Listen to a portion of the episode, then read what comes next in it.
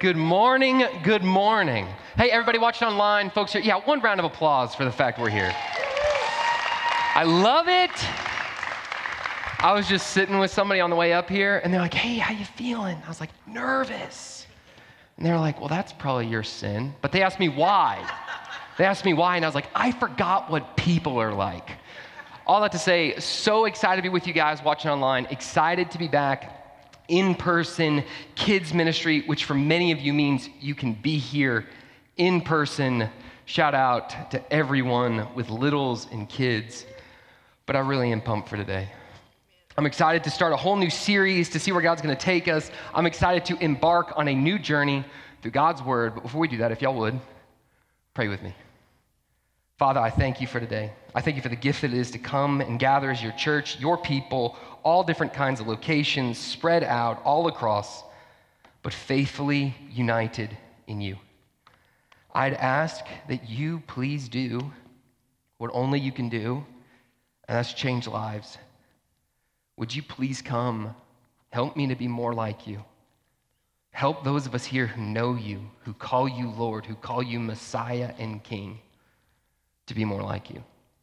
And Lord, I pray too, the folks here who, who are wrestling with you, wonder, wondering whether or not you're true, you're right, it's all real, or if it's like a Christmas story fable told to kids so they can grow up with a sense of morality, change their eternity. Do for them what you have done for us. We need your help. It's in your name we pray. Amen. There's a statement that I've said to my wife, Taylor, now countless times right? It's a statement that it means a lot to me and her. It's a statement that means a lot to even other people. They understand the significance of it. But there's something different about it. I've said this statement repeatedly, but the times that I say it, it means something different almost every time.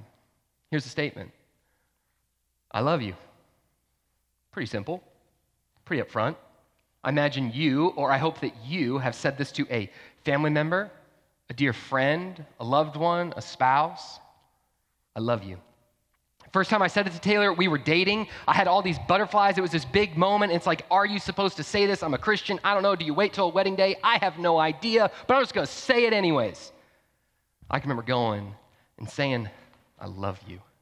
By the grace of God, she lit up like a Christmas tree. I love you too. It's this huge emotional moment. And it meant this sense of, I really care about you. I can remember there was a time when we were dating in the relationship, it wasn't just up and to the right, it was totally rocky. It was broken. Through that, sin had even entered into the relationship, and we're sitting there and we're talking about should we continue, should we not? And yet, despite all that, I said, I love you. Meant something different. There was a moment, and, and a lot of you won't respect me as much at the end of this part, but that's okay. There was a moment we were driving down the road, and I did that thing where you really like start to get to know a relationship. I farted. Yeah, yeah, you fart too. Yeah, yeah, I know, it's weird. Welcome to the Springs. We'll keep moving after this. I'm, I'm so sorry. But I farted, and it was terrible. It was a painful moment. It was just bad. She'll tell you about it. It was like nasal violence, right?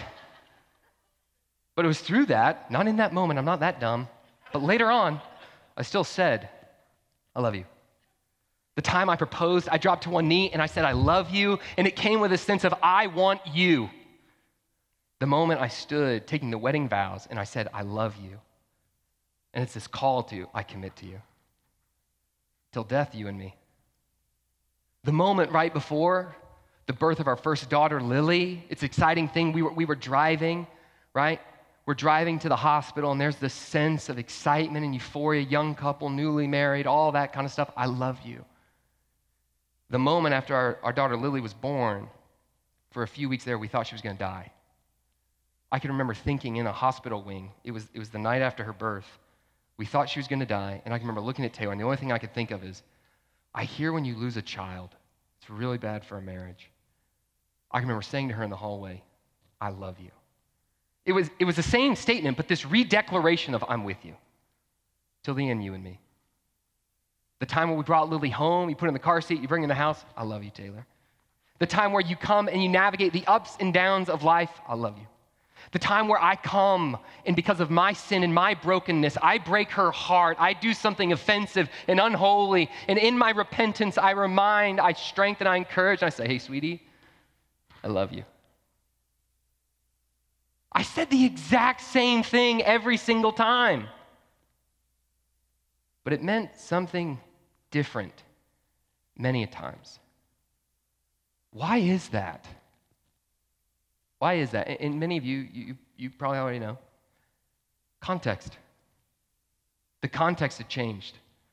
The situation, the moment, the reading of the room, what had happened before, what was happening after, where were we in that moment? The context had changed. Here's why that matters. When you and I say things, they mean something. But when you say the right thing in the right context, it means something different. It means something more. Here's why I'm so pumped to talk about context. We are starting today a new journey through the book of Matthew, where we are going to work our way through this beautiful gospel. It's this biography of the life of Jesus, it's an examination of his life through a lens that we're going to talk about. But one of the things that I imagine is perhaps true for you, it was certainly true for me, As I had read this book. I'd opened it, I checked it out, I'd read through it, I'd seen it, and yes, I was encouraged, I was strengthened by it, but I never really understood the context.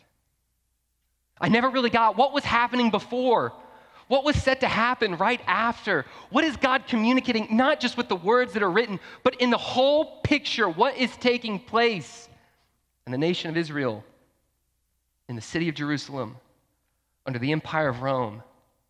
How is this book written by a tax collector for you, for me, as well as then a first century Jewish audience? How is it a declaration? The King Messiah has come. It's true, it's real. He's a fulfillment of all that was told.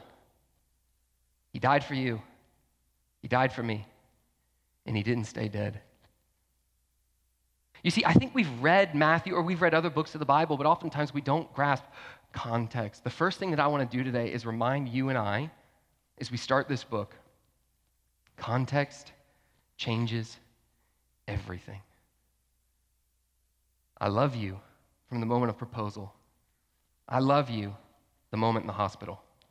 I love you just the simple moment of a date night with my wife is we finally get a sitter after the birth of our second born. I go out and I just take her by the hand as we go to eat tacos.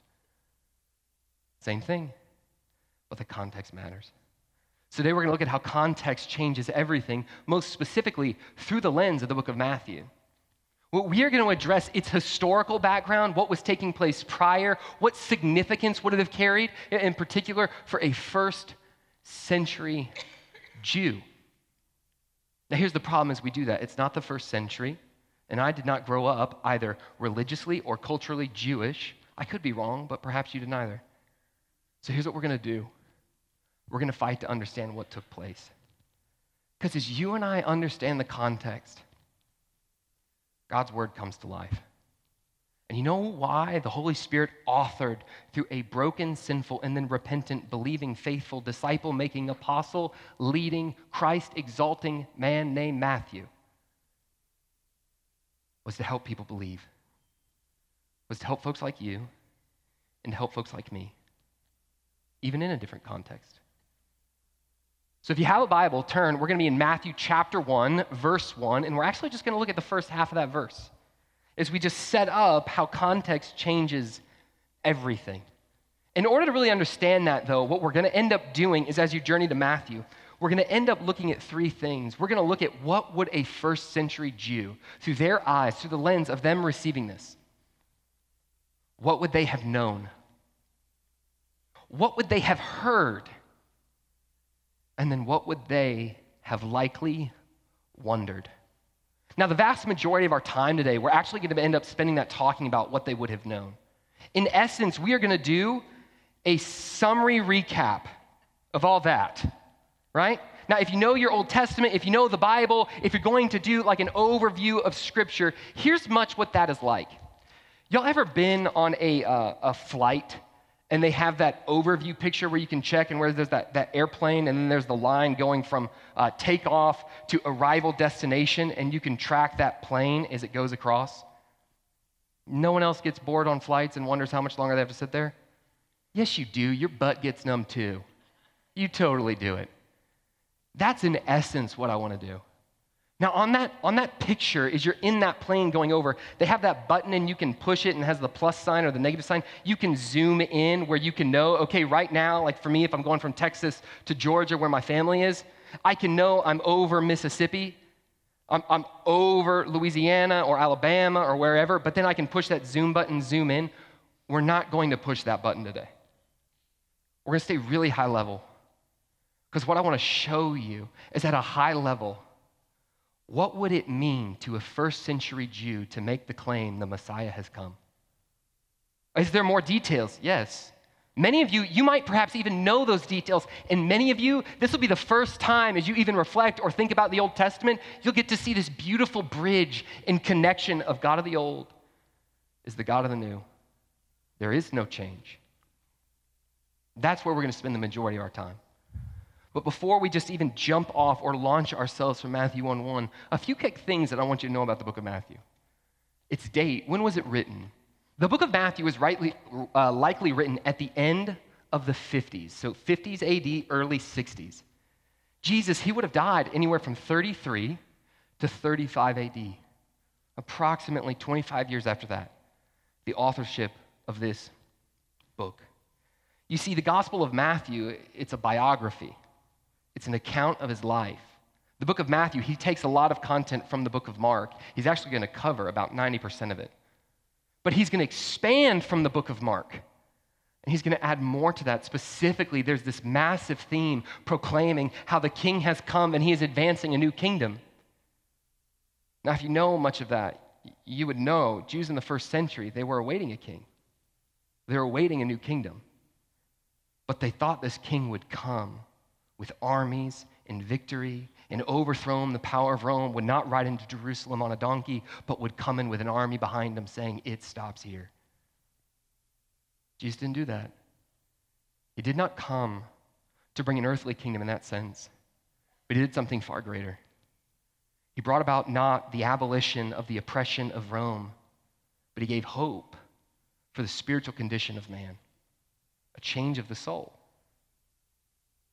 Matthew, it's written to a Jewish audience. Mark, it was written to a Gentile audience. So not Jew, but Gentile. I know it's a little bit of history. Stay with me. It matters. It's written to a Gentile audience. Instead of talking about Christ the King, it's really saying, not the King, the suffering servant. It's likely written to, to Gentile Romans. Here's why that mattered have you ever thought God should be the almighty, powerful, cosmic ruler of the world who is almost detached, disconnected, and doesn't care about you? That's what a Gentile in Rome likely would have thought. When they thought of God, they thought of Zeus. Christ is shown instead as suffering servant. Do you see how Matthew's different? The book of Luke, it's written by this physician. It's this account of Christ not as king, not as suffering servant, but as the Son of God this chronological order of this physician, this detailed mind outlining the biography of Jesus. Why? So that you and I, and then the Gentile world might come to believe. And then the book of John. It's different. It's not the same way, even just a biography. It is written that faith might come. Here's why it matters. Do you see context changes everything? You got to know that from Matthew. Why? It's meant to grow faith in you, grow faith in me. So, with that in mind, Let's read verse 1, chapter 1, book of Matthew, and then we are launching into the Old Testament. The book of the genealogy of Jesus Christ, the son of David, the son of Abraham. I'll read it again. The book of the genealogy of Jesus Christ, the son of David, the son of Abraham. We're actually just going to look at really the first half of that verse. Now, here's what's true. You and I read that, and, and perhaps, I, I could be wrong, perhaps, you're like, okay, interesting. Right? If you know where the chapter is going to go, next week we're going to literally break down a genealogy, a heritage, a family tree, if you will. And you might think, okay, I opened my Bible, I grabbed my cup of coffee in the morning, I came to this, the genealogy of the book of Jesus Christ, and immediately you're like, this is boring. I know you're not supposed to say that, right? But you probably feel that. That's the context we read it in. To a first century Jew, this was absolutely scandalous. To a first century Jew, this statement is part of the reason, the reason, excuse me, Jesus was killed. Statements like this were the reason that the end of the 50s, start of the 60s, believers in the way, Christians, little Christ, were being pursued and killed. Why? They would be so bold as to make the claim in the first line, in the first half, the genealogy of Jesus Christ. Why is that? Genealogy here, if you study this word, it actually means Genesis right? In Greek, it's, it's Genesis. Right here, if you know your Bible, you know Matthew, he's doing something interesting. Remember, he's connecting with an audience that would have understood Old Testament scriptures, would have known them, would have studied them, would have been taught by them, would have heard of rabbis that would have gone around, that would have attended temple, would have heard all the stories. And he starts out with this book is the Genesis, the beginning, the new beginning, the creation the new creation. He's drawing this bridge all the way back to the start of your Bible, all the way back to the moment, and we'll go there in a minute, where God said, in the beginning. But then he comes and he says, of who? Of, of who? This matters, of Jesus Christ. Now, Jesus, Jesus was a very familiar name in First Testament, or excuse me, in first century. Jesus in Greek, it meant Yeshua, right? Joshua is how we'd say it. It means Yahweh saves. It was common. A lot of folks were named Jesus. But that next word, Christ, is what set the world on fire. You see, Christ in Greek, it means anointed one, chosen one. It is the Hebrew equivalent of Messiah. See, Jesus Christ, Christ was not Jesus' last name. Christ was a title. Christ was a pronouncement of kingship. Christ was a declaration that the promises of God of old, whether you know them or you don't, whether you understand the context or you don't, the promises of God all find their yes in Jesus. That's why they killed all kinds of followers. It's why at the end of the 50s they would have gone preaching, proclaiming in boldness. And then they would have been imprisoned because they would have said, He is the Christ. He is the Messiah. He is the King. We have to understand this context because context changes everything. So, what I want to remind you guys, I want to take a journey on what they would have known. So, stick with me. Here's what we're going to do. We're now going to jump in that plane and we are going to fly over the narrative, redemptive history of your Old Testament. Are we going to leave out a bunch? Yes. Are we going to cover probably more than we should in the time that we have? Yes. And I can't wait. Here's what happens if you were to go to the very beginning. This book is beautiful. If you get to know God through it, it will transform and change your life. That's not an assurance from me, that is a guarantee from the creator of the universe. In the beginning, God, in the triune Godhead, creates the world. He speaks life into Adam, and from Adam comes Eve. They're in the garden, and it's beautiful, and then a serpent comes and deceives. And what was perfection becomes brokenness. Sin enters the world and it fractures everything, but God was not caught off guard. There's a moment where God, he's addressing the serpent, Adam and Eve, and he makes a statement. You don't have to turn to these, I'm going to read them. But these are things that a first century Jew would have known. These are things that a first century Jew would have had, would have grasped in the back of their mind that inform the context. Genesis 3:15, a famous passage. Speaking to the serpent, God says, "I will put enmity between you and the woman, between your offspring and her offspring. He, speaking of the offspring to come, he shall bruise your head, and you shall bruise his heel. At the very beginning, in the promise, at the moment of creation and then fall, there's a promise from God to all humanity. Here's what will come one will come, an offspring from the woman that will crush the head of the serpent. It was a clear call. A Savior's coming, a Messiah will be here. a king will come. Sin will not always rule in this world. There is a plan. You go forward in your book of the Bible, right? You're turning Genesis 4, 5, 6, 7, 8, all the way up through about chapter 11 and you're going to see the heart of mankind it grows in brokenness and sin like yours and like mine. They turn from god in every wicked way. God sends a flood of judgment yet delivers through a man by the name of moses. His family comes and regrows the earth and yet the earth is still defiant. They come to god and they build a tower a tower of babel and they say, I don't need you, I don't want you. They build it in defiance of Him, trying to approach the heavens as God has said, No, no, no, no. You don't come to me, you spread out, you multiply, fill the earth. God scatters them. What are they in need of? A Savior, a Messiah, a King. God finds a man by the name of Abram. His name will become Abraham. And he makes a promise to Abraham. We're going to talk more about this next week. But it matters that you know this. They would have had this context. It changes everything from Matthew 1 1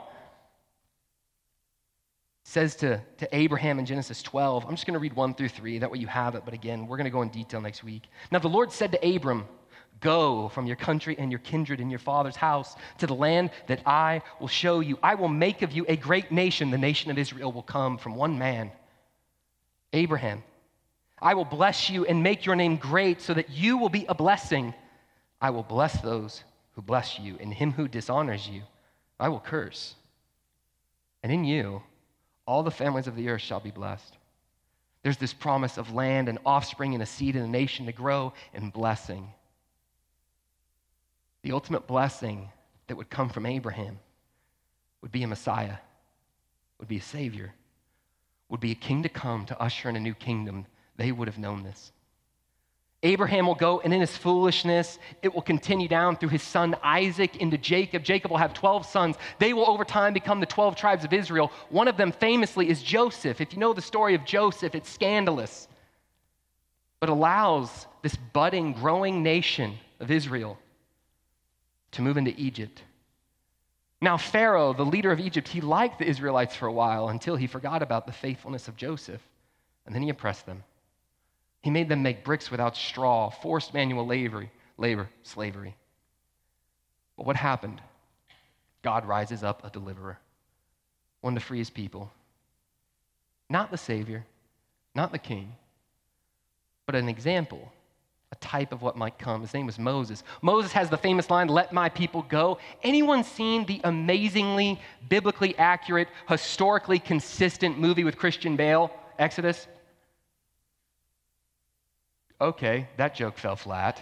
Yeah, if you missed that online, no one laughed, right? You don't have to see it. Prince of Egypt, anybody? All right, okay, we got a couple folks, right? Still not the best. It's a little more darker and sinister than much of that, but hey, still, whatever, you're tracking with me. He says, Let my people go. Pharaoh says, No. He hardens his heart. God sends plagues. He hardens his heart. God sends plagues until the final plague, the Passover lamb. The people of Israel, they sacrificed a lamb. They put the blood over the doors. The angel of God came at night and brought judgment. If you did not have the blood over the doors from the lamb, your firstborn died. There's a breaking point in the heart of Pharaoh as he lost his firstborn. Israel goes to leave. They run from Pharaoh. Pharaoh begins to chase. There's the famous story of the Red Sea. Here's why it matters Who's the right Redeemer that's going to come in the oppression of the people of God, running from the oppression of man? When will it end? They ran. Pharaoh's army is trapped in a Red Sea. You can read all this. This is the book of Exodus. We just journeyed up through about Exodus 1 through 20. And then in chapter 20, they come to the Mount Sinai. They receive the law of God. The first five books of your Old Testament, they get all of this in the heart of Moses. They come, but they're still foolish. They still have sin. Moses takes them and he's to lead them to the promised land. They get to the gates of the promised land and they look into the land, the land of Canaan, the land that God had promised to them. And they look in there and they see there's giants. Who will deliver me? Who will win? There's giants. The people were faithless. They don't enter into the land. God has them wander the desert for 40 years until a new generation arises to go and enter. Here's why all this matters there's a promise there's a prophecy that Moses makes at this point. Moses, the leader of God's people, he makes a prophecy and a promise to them at the end of the book of Deuteronomy. It, he's retelling them the law in this book. And he says to them, You got to remember, context changes everything. Even if you're bored now, a first century Jew would have absolutely got this, remembered this, noticed this. Deuteronomy 18 15, the Lord your God will raise up for you a prophet like me from among you, from your brothers. It is to him you shall listen. God promises from Moses a greater prophet, a true prophet, a true priest, a true king, a Messiah goes on from there. They come and they enter into the promised land. We're journeying on this. We, we are tracking like a plane, high level. They come and they get to the promised land, except this time by faith, they charge into it, led by Joshua, the successor of Moses. He's scared, he's timid at first, but he depends on God and he goes in right before the famous battle at Jericho. The commander of the Lord's army appears to Joshua. Joshua's there and he's literally standing outside and he sees someone. And at first, he doesn't know what to take of it. He's scared, he's nervous, and who is he seeing? He's seeing the pre incarnate Christ, this supposed king, Messiah that might come. Joshua chapter 5, verses 13 through 15. When Joshua was by Jericho, he lifted up his eyes and looked, and behold, a man was standing before him with his drawn sword in his hand. I bet that was scary. Joshua went to him and said, Are you for us or for our adversaries? He said, No. Fascinating answer. If we had more time, we'd talk all about that. He denies, I'm not for you nor against you. And then what, what is happening? But the commander of the army, but I am the commander of the army, excuse me, of the Lord. Now I have come. Joshua fell on his face to the earth and worshiped him, uh, and worshiped and said to him, What does my Lord say to the servant? And the commander of the Lord's army said to Joshua, Take off the sandals from your feet, for the place where you are standing is holy. And Joshua did so. Here's the thing, guys God showed. He came down. He'd done this before as the commander of the Lord's army. He's there in presence. It's holy ground, just like a burning bush with Moses. And who did he come as? Conqueror, warrior, leader of the army, king. This commander would come and would lead even Joshua, the moments where the people of Israel are faithful and dependent upon God, would be the one to lead them into the promised land. God would win the victory, not the people by their might. This matters so much. The end of Joshua's life, though, there is no appointment of the next leader. You get to the book of Judges. The book of Judges, it's this sense of almost about 400 years of failure in the history of Israel. See, they would depend on God, then they would forget God. And when they forgot God, they would fall into sin, they'd be enslaved by sin. And then they'd realize the enslavement and they would cry out for deliverance. That cycle ever happened to you? You ever have a season in your life where you're so jacked up on connection with Jesus Christ, but then the next thing, it's, it's kind of like a fade? And then from the fade, you honestly, you kind of start to forget. You fall out of the practice of pursuing God. And then you find yourself in a situation or a place where you never would have thought you would have been years before. And you call for deliverance. God would raise up deliverers called judges. These were imperfect military leaders they did imperfect things. Many of them, their stories are scandalous. But there's this demonstration of an example of a type of one to come, of a conquering king. Not the Messiah, but one who would be the right judge, the true judge. That leads us to kings. Here you come to the book of 1 Samuel, 2 Samuel, 1 Chronicles, 2 Chronicles, 1 Kings, 2 Kings. You get the story of King Saul. You can go back and listen to a series where we talked about him. Story of King David, of Solomon, but there's this promise to David.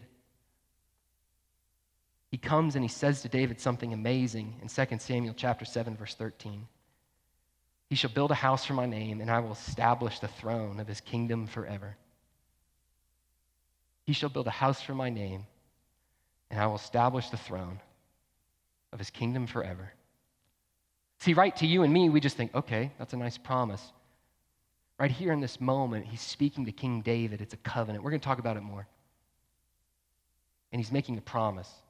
Hey, David, through you, I'm going to establish a new kingdom. And that kingdom is going to reign and going to rule forever. From you, the scepter of Judah will continue. The kingdom to come. You have to understand first century context, even why they thought Jesus would come in as a conquering hero. Even why they thought a military victor, a king. I'm going to fast forward the next section as you go from that. David's son Solomon would give the nation of Israel and trust it to his foolish son Rehoboam. The nation would split. There would be two kingdoms. There'd be a northern one, the 10 tribes of Israel.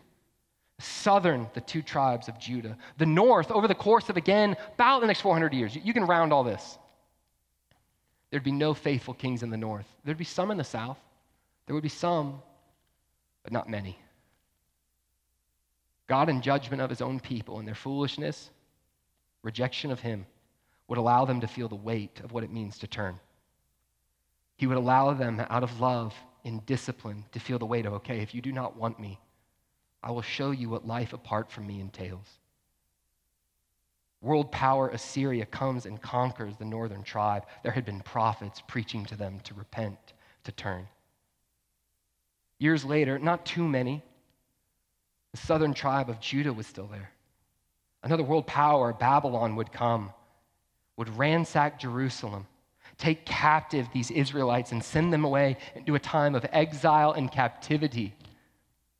You don't have to turn there, but there's a moment where Jeremiah, he was described as the weeping, weeping prophet. He had watched the city of Jerusalem burn. And he says, One is going to come that will bring a new covenant. Could this Messiah, could this Christ be that king? They would have had this context. Time would go on, they'd be in captivity. But about 70 years later, they, they would return to Jerusalem. This is Ezra, this is Nehemiah. They would rebuild the temple, they would rebuild the walls. And then, after there's this faithful moment in the teaching of law, their hearts would drift. Do you see a pattern, church?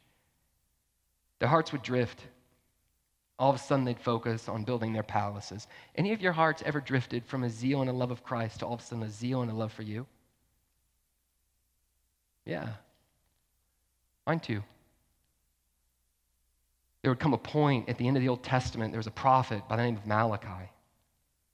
He writes this rebuke of that remnant of God's people. The theme to this book, it's not the most positive.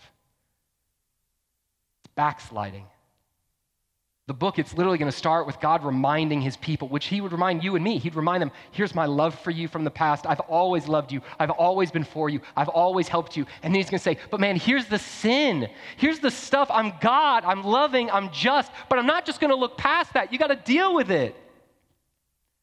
And then he promises his future coming. Now, when God promises his future coming in the Old Testament, here's something we know there's his first coming. That's the Christmas story. And then there's his second coming. That's his return. But he makes this promise, and we're not going to read there, where he says, For you, though, eventually, the Sun of Righteousness shall rise with healing in its wings. After Malachi, there's 400 years of silence. It, it's literally uh, my Bible has, has this. I don't know if you can see this at home, right? So, one page, to the left, Malachi chapter 4. Next page, this, New Testament, y'all tracking with me? High level plane, we're flying over. I know you're bored, stay with me. It really matters. And then you get to the book of Matthew, the bridge from old to new. 400 years of them waiting for a word from God, of hope what about the promise of the Messiah? What about the king that is meant to come underneath the oppression? In particular, right there, you're in Jerusalem, the, the, the uh, figurative Mecca of the Jewish faith. Where's the king? Where's the Messiah? That is what they would have known. This is what they would have heard. Now, again, here's what I want to ask you to do. Imagine you were a first century Jew, and you likely, you probably lived in Jerusalem. Probably. There'd been a, a spread due to persecution, but probably. You live in Jerusalem. Here's what you would have heard about this Jesus. You would have known of, likely first, John the Baptist. Why? You see, John the Baptist was this faithful Jew. He'd even taken this Nazarite vow, which meant he was like the special forces of the Jewish faith. And all of a sudden, he goes rogue. It would have been scandalous. You would have heard about it. He goes rogue and he starts proclaiming to the people the Lamb of God has come to take away the sins of the world. And he points to Jesus, to a carpenter's son from Nazareth, a nowhere town who comes from even like scandalous background. Like, is that Joseph's boy?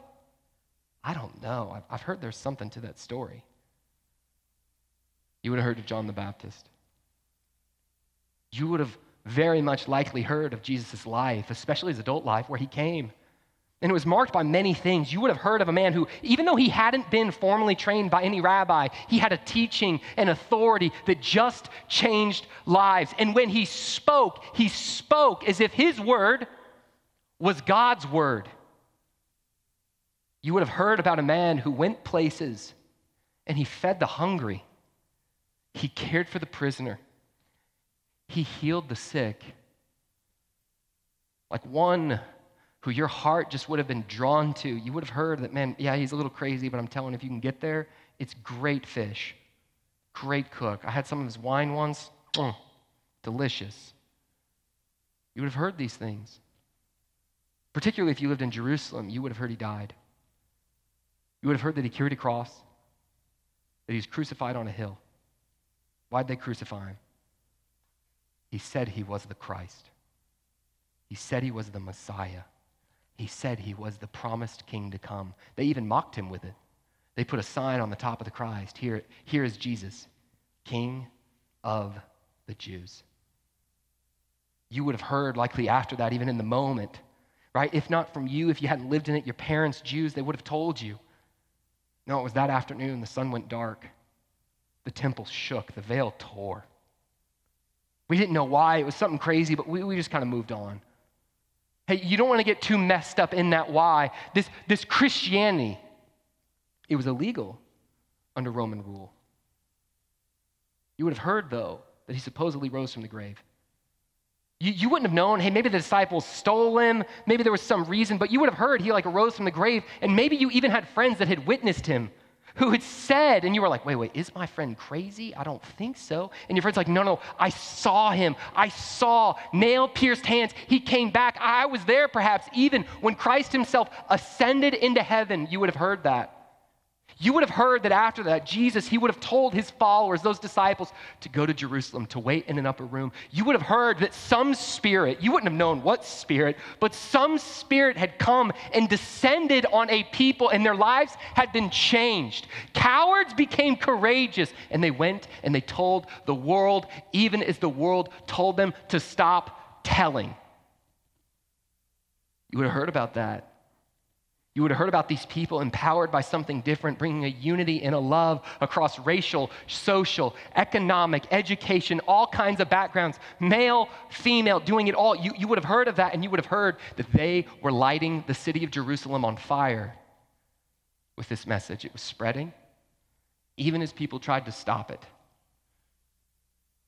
Why? They were going and saying, The one who died, the one who rose, was the king. He's the Messiah. You don't work to be in his kingdom. You believe in him. You believe he died for you. He died for me. And belief in that makes you an heir, makes you a prince, makes you a princess. No, no, no, no, no. You don't understand. It's not through the law, it's not through your works. He's king, and he dubs you in his kingdom by faith. A different story. That's what they would have heard. Here's what they may have wondered. Here's what they may have wondered, because here's what's true Jews would have heard that, and there were those who did not believe. For example, Saul. Saul would have heard that, and he was zealously opposed to it until God changes his life, he becomes Paul. Then there would have been those Jewish believers who came to believe in faith by Christ. Here's what they may have wondered Could this Messiah be the one that was promised to crush the serpent's head? Could this king be the one that was meant to be a blessing to all nations? Could this be the one from whom the scepter would not depart? I, I hear he's from David's line. Could this be the commander of the Lord's army? I thought he would come and conquer. But maybe he came with a different kind of strength. Could this be the ultimate judge, the righteous one, that would keep his people off the cycle of sin ultimately by defeating sin and death at its root? Could this be the one that was promised from David that would establish a kingdom forever? Could it be the one that the prophets preached about? They prophesied and said would come. Could it be that Sun of Righteousness that Malachi comforted us with as we then waited in silence? If you were reading this in the first century, you could have been in a, an infinite number of camps, but perhaps generally you categorize it as two. Wondering, maybe just like a pebble in your shoe type of doubt. Could this really be him? And then you come and you hear a reading of the book of Matthew. You find in some magical way a copy, if you could read at the time, or it is told to you. You come and you hear the first sentence as you wonder, could it really be him? And you read, the book of the Genesis of Jesus Christ, the son of David, the son of Abraham. Verse 1, page 1, first start claiming, This is the king. This is the one that you will bow to. Bow now, or you will bow then. This is the one who did not come and demand of you more, but died for you. The man of sorrows, acquainted with grief, who bore the sins of the world, is a slain lamb who proclaims Messiah. Church, if you're reading this, here's what you got to know as we journey through the book of Matthew. The book of Matthew, it is written to a Jewish audience. Scholars talk about was it written to convert Jews entirely, or was it even perhaps written to like believing Jews? They say maybe Jews in the church of Antioch. Here's what's true whether to convert or to reinforce, to continue. It's written for the sake of belief. It was written to help Jews believe in the Messiah. It was written to help you and me believe. It was written because many of you, you sit here and you might be wondering could this really be true? Could this really be the king? Could this really be the one that actually brings a comfort to my soul, even though I've tried to do more, I've tried to be different, yet I can't ever get it together? And I just have this internal anxiety and anger that I can't get rid of. Could this really be the one that could free me from that? Yes, Christ. I know I believed, but it's been hard. There have been ups, there have been downs, there have been moments of pain and tragedy where I sit there and I wonder, God, how could you do that to me? All the way to the moments where I'm trying to connect, but it feels distant. Could this be the one that left heaven to pursue me as king? Yes. When you read, when you hear Jesus Christ, context changes everything. Here's the question What does Jesus Christ mean to you? Is he the king? Is he the Messiah? Is he the Savior?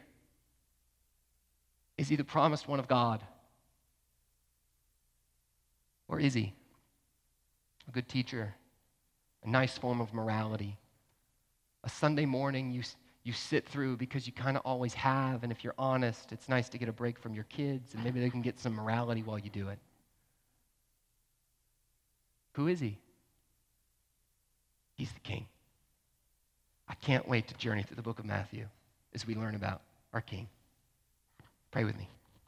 Father, I thank you for your word, even just how it is one beautiful divine book. You have instilled it all. There's 66 of them, but there's this crimson thread that runs through it, connecting all of those who believe, pleading with those who don't to come, that the blessing of the world is here. Thank you for crushing the head of the serpent, that you might cherish me, that you might cherish your people. Lord, we love you. It's in your name that we pray. Amen.